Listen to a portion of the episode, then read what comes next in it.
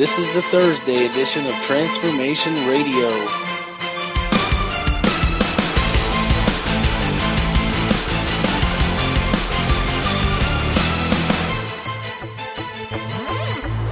Who all around me is lost in misery? The world around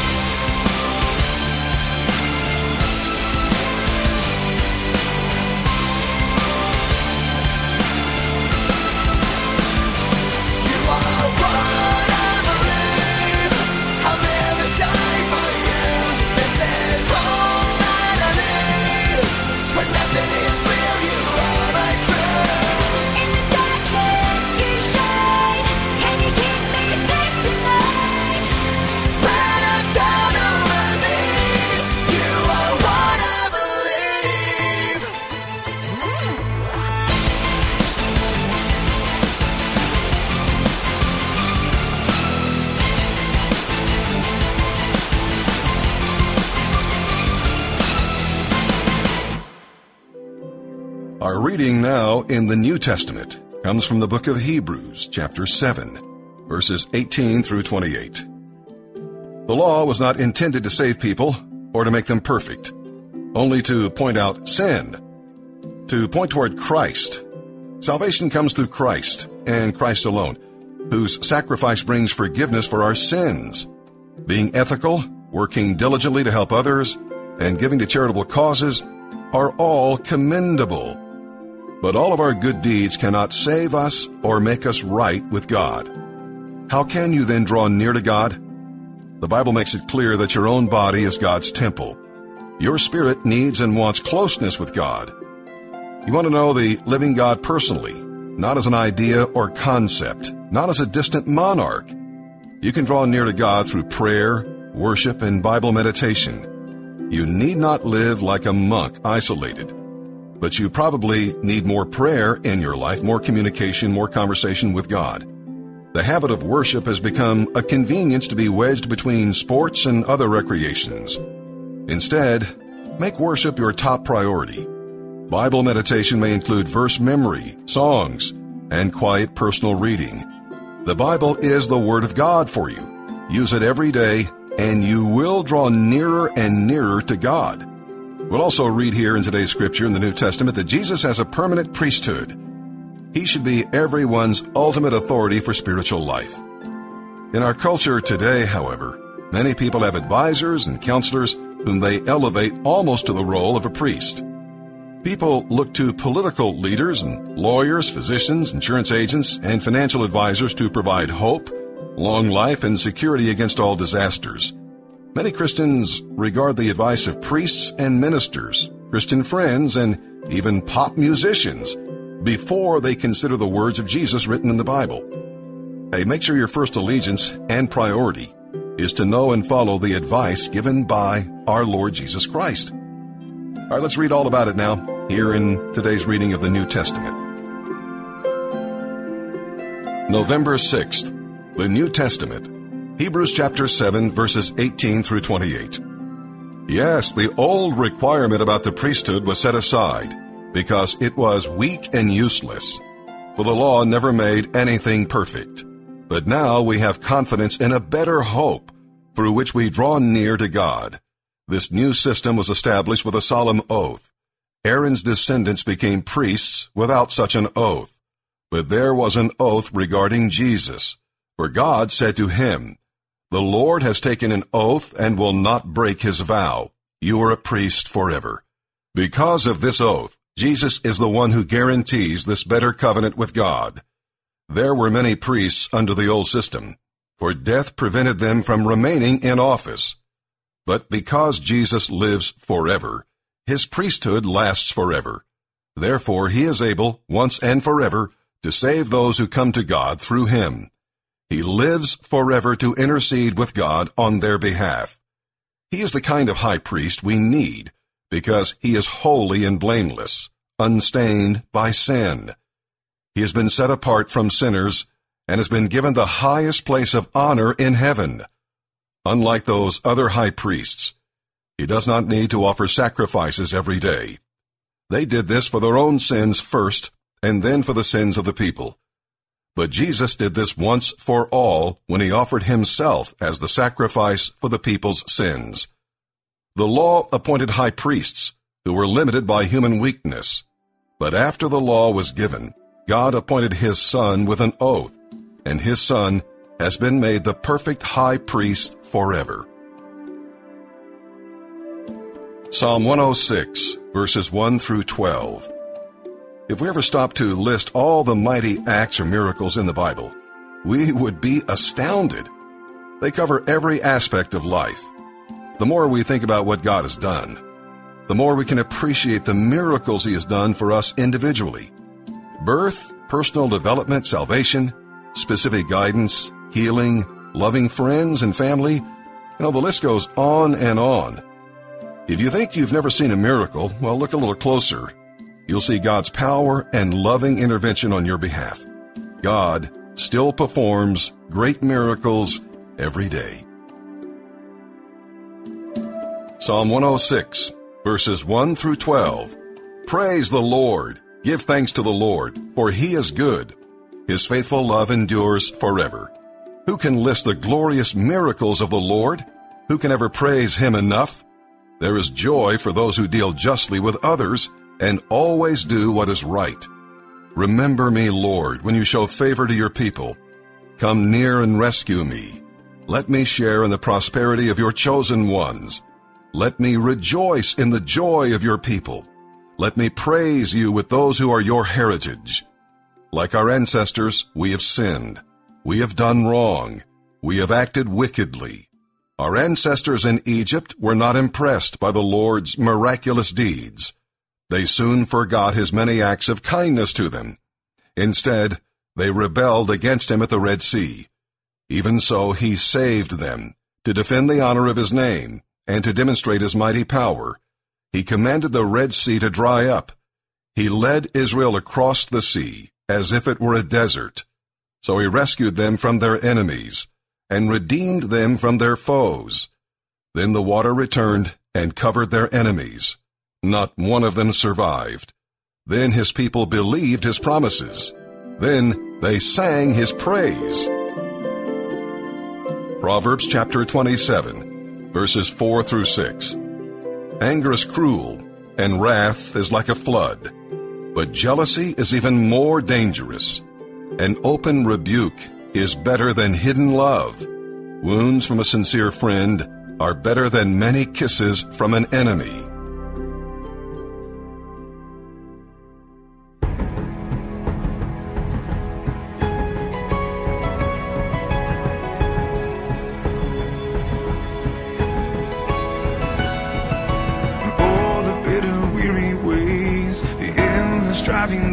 Day. You barely have the strength to pray in the valley low. And how hard your fight has been, how deep the pain within. Wounds that no one else has seen, hurts too much to show. And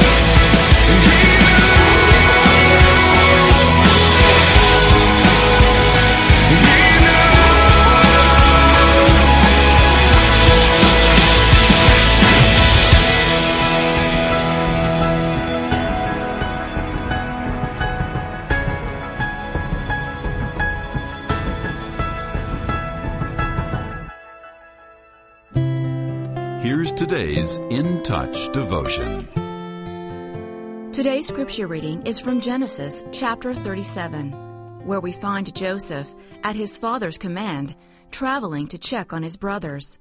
His brothers hated him, and when they saw him coming, they devised a vengeful scheme.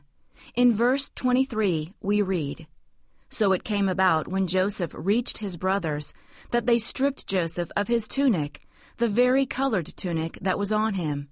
And they took him and threw him into the pit. Now the pit was empty, without any water in it. Then they sat down to eat a meal. And as they raised their eyes and looked, behold, a caravan of Ishmaelites was coming from Gilead, with their camels bearing aromatic gum and balm and myrrh, on their way to bring them down to Egypt. Judah said to his brothers, What profit is it for us to kill our brother and cover up his blood? Come, and let us sell him to the Ishmaelites, and not lay our hands on him, for he is our brother, our own flesh. And his brothers listened to him. Then some Midianite traders passed by, so they pulled him up and lifted Joseph out of the pit, and sold him to the Ishmaelites for twenty shekels of silver. Thus they brought Joseph into Egypt. As a teenager, Joseph lost almost everything. His family, his position as the favored son, his home, and his freedom were abruptly taken from him. How stunned he must have been by the hatred of his siblings and such overwhelming loss. But one thing he did take with him was his faith in God. Life is like that at times for every one of us.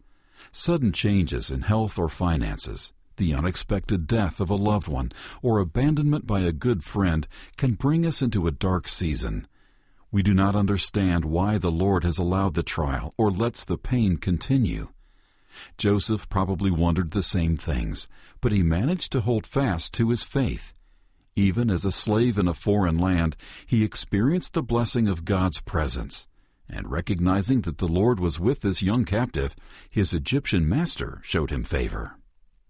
For believers, one of the keys to walking through dark valleys, those times when life seems to be crumbling and the future is looking grim, is to embrace the reality of the Lord's presence with us. At the moment of salvation, the Holy Spirit comes to live permanently within the new Christian and seals him or her as belonging to God forever. Because of the indwelling Spirit, we're never apart from God. No circumstance, suffering, or loss can separate us from Him or His love. Take a few minutes each day and reflect on Jesus' promise to be with us always. The result will be that this truth becomes planted deep within your soul to sustain you in hard times.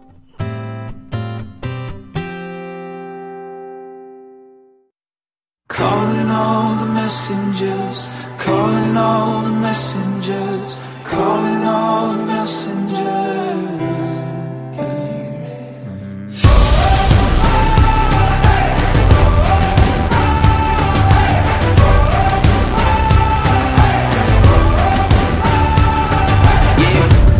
We've been given a call, been forgiven, risen, we living to give them our all.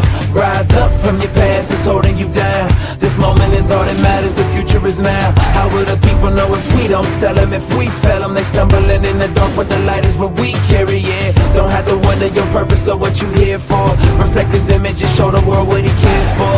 And I know it's alright, right, right, and you know, and you know, it's your lie, lie, lie, and we know, and we know, the time's running out, can't wait around, cause.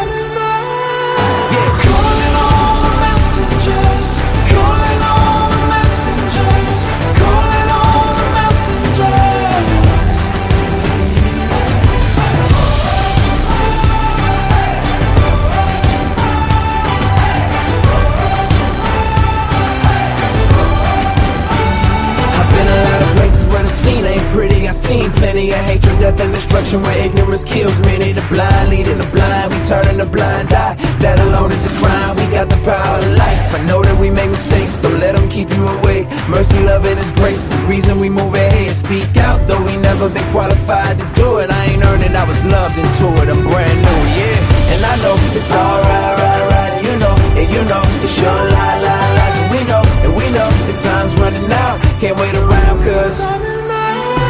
Yeah,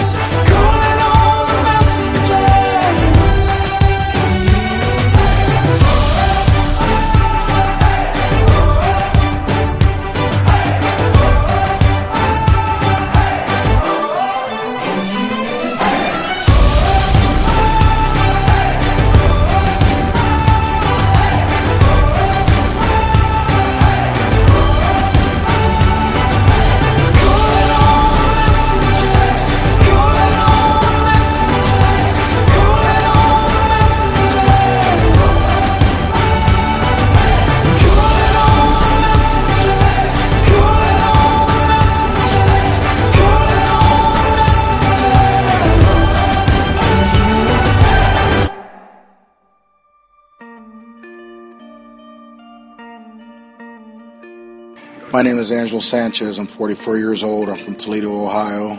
I was brought up in a very good home. My mother, my father, my stepfather. I never heard him cuss, scream, yell. I chose to take my own path in life. My real father was a um, drug dealer, gangster, died heroin addict, and I just chose to take my own path. And obviously, it was the wrong way. I ended up going to prison at the age of 18. I have a total of 18 years incarcerated. I've been throughout the state of Ohio from minimum security to maximum security. I met my wife while I was incarcerated and we got married in Lucasville, Ohio. I only told her half the truths about my life. And when I got released, I continued to uh, live the lifestyle that I was living. And she ended up finding out about it, and we ended up divorced. But in that process, um, I started using heroin. I got strung out, and I became septic, and I went into a coma for three weeks, 10 operations, liver failure, kidney failure, and I was one day from the plug being pulled on me. And by the grace of God, I woke up 60 pounds lighter, unable to walk, barely able to use any of my limbs. And here I am today at the refuge, able to run, walk, lift weights, and try and live a normal life, but with God's grace only. Without Him, I'd be dead. And thanks to the refuge, I'm able to get back on my feet and find out the real purpose that God has in store for me.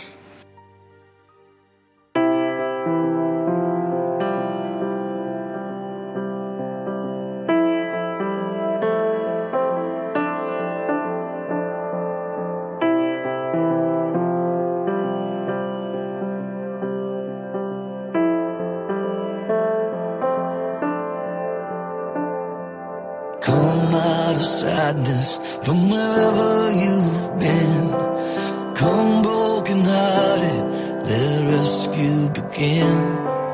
Come find your mercy, oh sinner, come kneel. Earth has no sorrow that heaven can't heal. Earth has no sorrow that heaven can't heal. So lay down your burdens,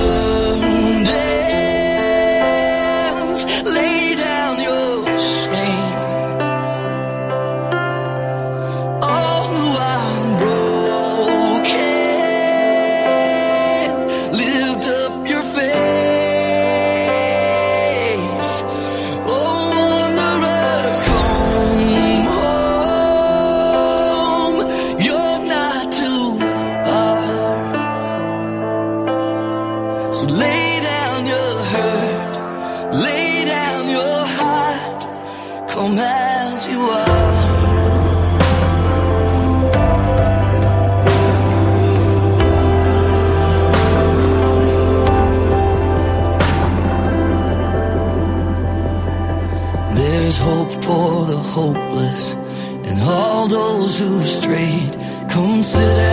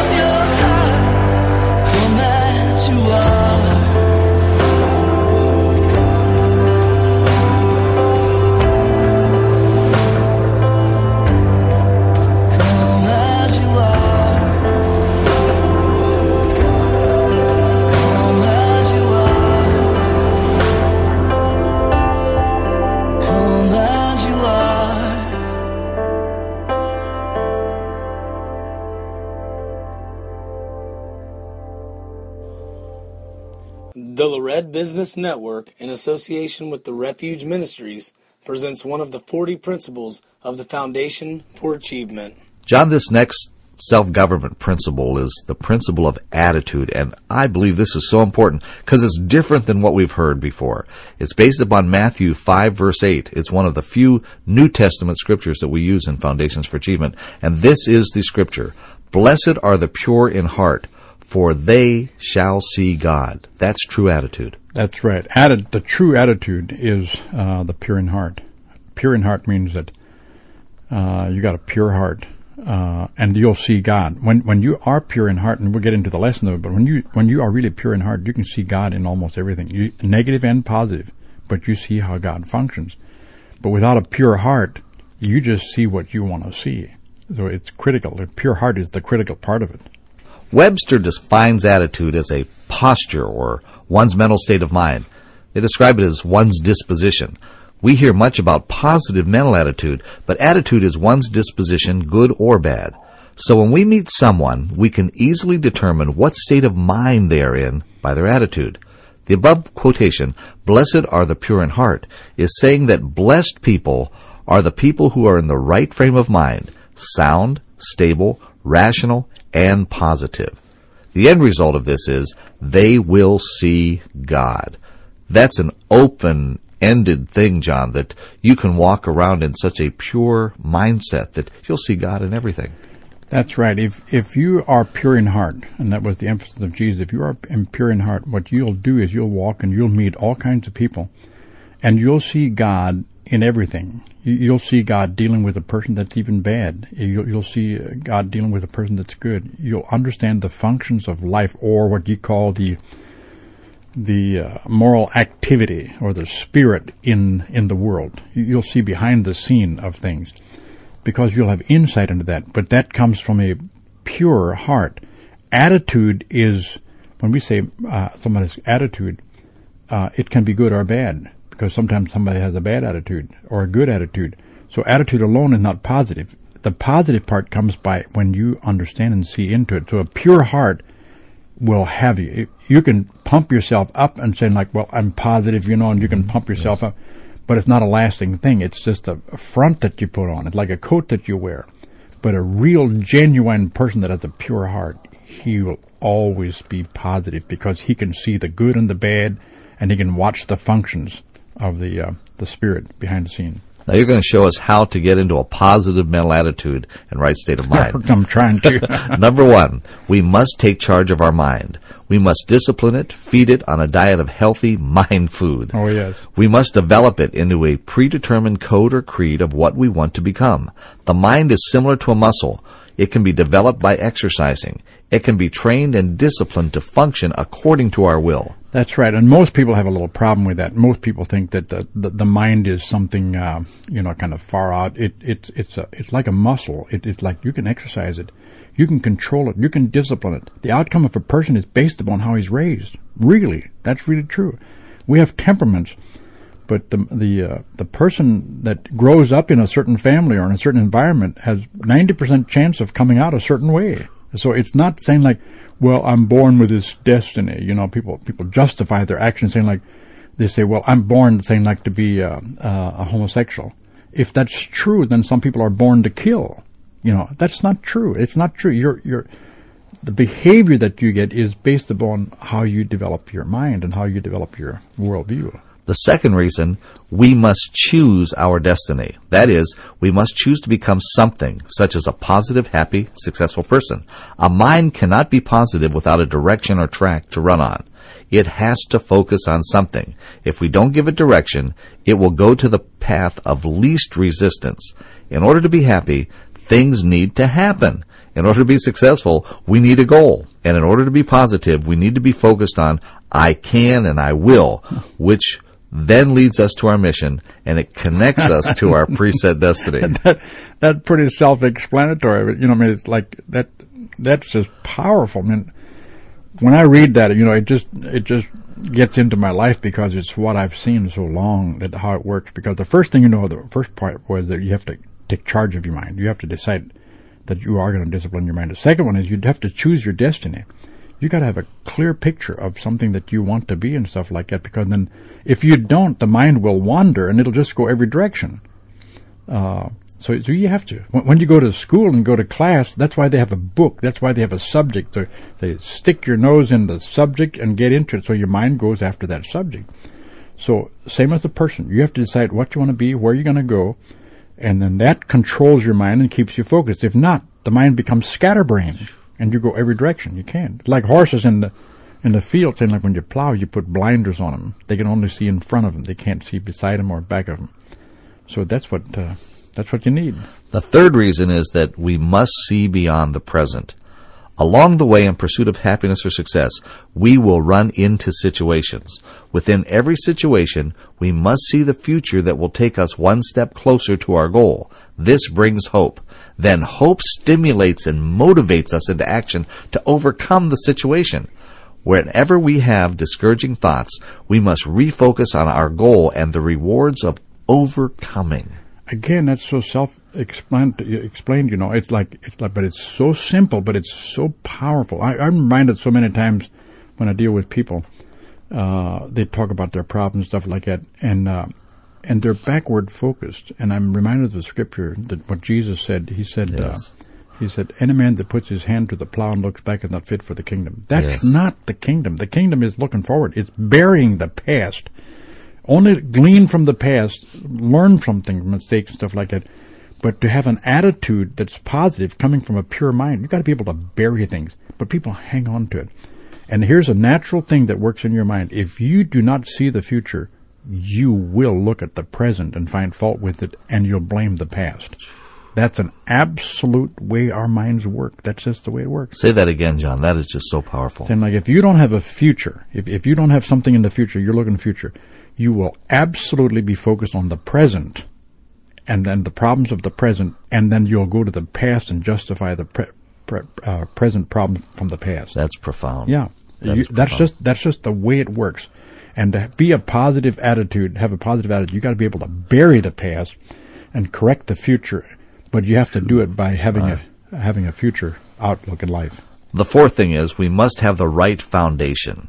It's one thing to believe, but another thing to have the right to believe. And I'm going to stop there because when this principle was originally done, we had it typed, it's one thing to have belief, but another, the right to believe. And you said, no, there's a huge difference in that. Oh yeah, the right to believe means that some people say, well, a positive mental attitude. I'm going to be great. I'm going to be great. I'm going to be great. You have no right. There, there's no foundation for that. Uh, if if you say I'm going to be great and saying like because I'm doing this, this, and this, and this, then it gives you the right to believe that you're going to wind up being great. So sometimes people say, I'm going to be great or I'm going to do this, I'm going to be uh, wealthy, and they don't want to work. The foundation of this, you got to have a foundation, the reason why you believe something.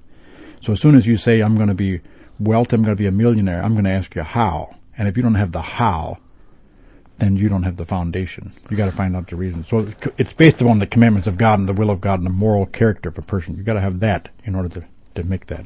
It's one thing to be positive, but another to believe a lie. With every goal, there must be the right reason. With every dream, there must be the right purpose. And for success, there must be right principles. Success is guarded by problems. That's true. It's like uh, it's just like Israel went to wanted to go after milk and honey, but they had to go through the wilderness, and they could not go to Canaan to get milk and honey until they obeyed the laws. They got to get Egypt out of them, and so you could not, you could not get milk and honey. You can't live the milk and honey unless you get the structure right in, inside of you. To solve the problems or get the gold medal, we need courage and persistence. Therefore, it's a learning experience to get the gold. In the end, what we learn in getting the medal is more valuable than the gold itself. As the Lord said, Blessed or happy are they that are pure in heart. That means they have the right state of mind. They shall see God or get the gold medal. And happy are the people who have developed the right state of mind, for they shall see God or discover God behind every situation and problem. So God is not just in our victories. We'll see Him in our problems, in our situations. That's right. If you have a problem, chances are God's trying to deal with you and teach you a lesson so that you can go further. And we got to look at that as God. See, we we got to see that the Spirit of God is working for our behalf. It's an our encouragement. So when we have a problem, God's just saying, like, I want to protect you. You got to deal with this problem because if I let you go ahead with success, you don't deal with this problem, that's going to come up and catch up with you and going to pull you down. So every problem we should be looked at as a stepping stone and a reason to go somewhere. It's a little discipline from God. This is good, John. Once we get into this state of mind, our attitude will be positive because we won't be afraid of the problems. We know what's behind them. It's like the treasure hunt, always looking beyond the situation. In fact, we can become dangerously positive where we get so fearless that we could do stupid things by getting out of touch with reality. Oh yeah, I've been there, and I've done that. That's why I'm talking about it, because I'm a very positive individual. Um, but um, positive came from I was not born that way, and I was not raised that way. I, I, I became that way beyond understanding God and His laws. But uh, there were times in my life that I felt I felt so strong and so believed that I could do anything and get away with it. You know, almost like you know nothing has matters anymore. And I made some real dumb mistakes and cost me a lot of money. But uh, but uh, I got it all corrected. But but you can become dangerously positive. A positive attitude will give us a great future.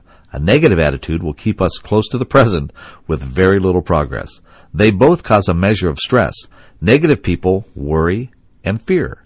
Positive people push to conquer.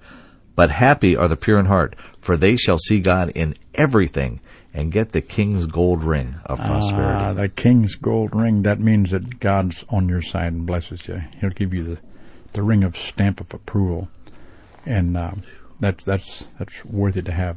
But positive attitude is not something that you just decide on. It's it's something that you create. It's an environment that you create. But it, it comes from a pure mind.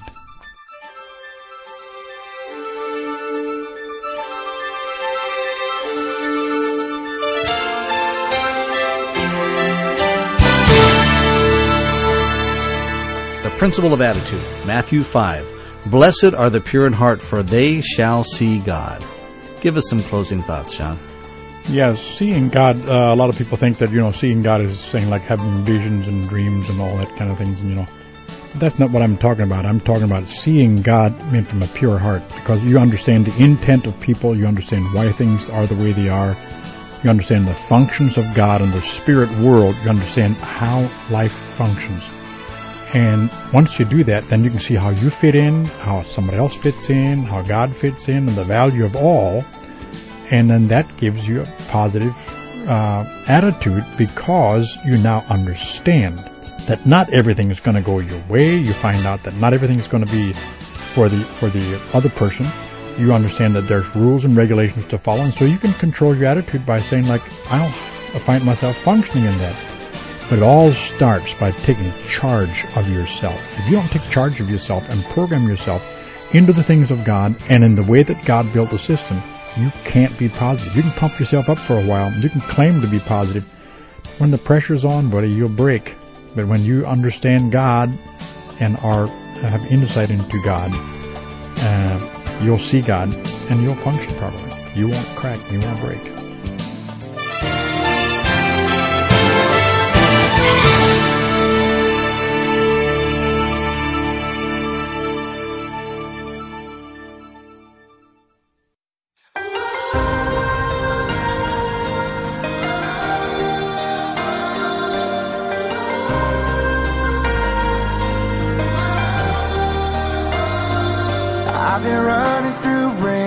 Thought would never end. Trying to make it on faith in a struggle against the wind. I've seen the dark and the broken places. Oh, but I know in my soul, no matter how bad it gets, I'll be alright. There's hope There's a light,